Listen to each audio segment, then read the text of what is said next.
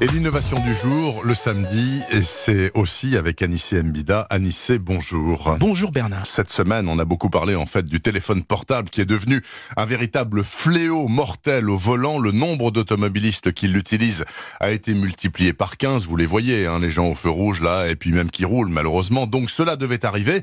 Des radars qui flashent ceux qui téléphonent en conduisant, c'est pour demain, voire pour aujourd'hui. Oui, oui, bah c'est vrai qu'on en parle depuis des années. Et ben cette fois, ça y est, hein, la technologie est prête.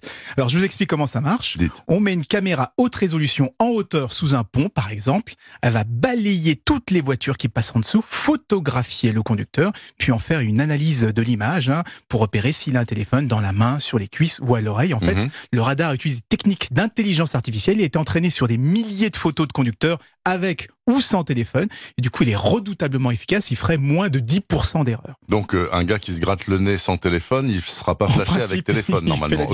Mais si on utilise son téléphone comme GPS, comme Eh ben- guideur, ça c'est Eh autorisé. ben, oui, oui, mais alors justement, ça c'est dans le genre de cas qui arrive dans les fameux 10% d'erreurs, hein, quand il est simplement posé euh, sur euh, le tableau de bord ou à côté du levier de vitesse. Ouais. Mais si on l'a dans la main, on tombe sous le coup de la loi, donc le radar le signale.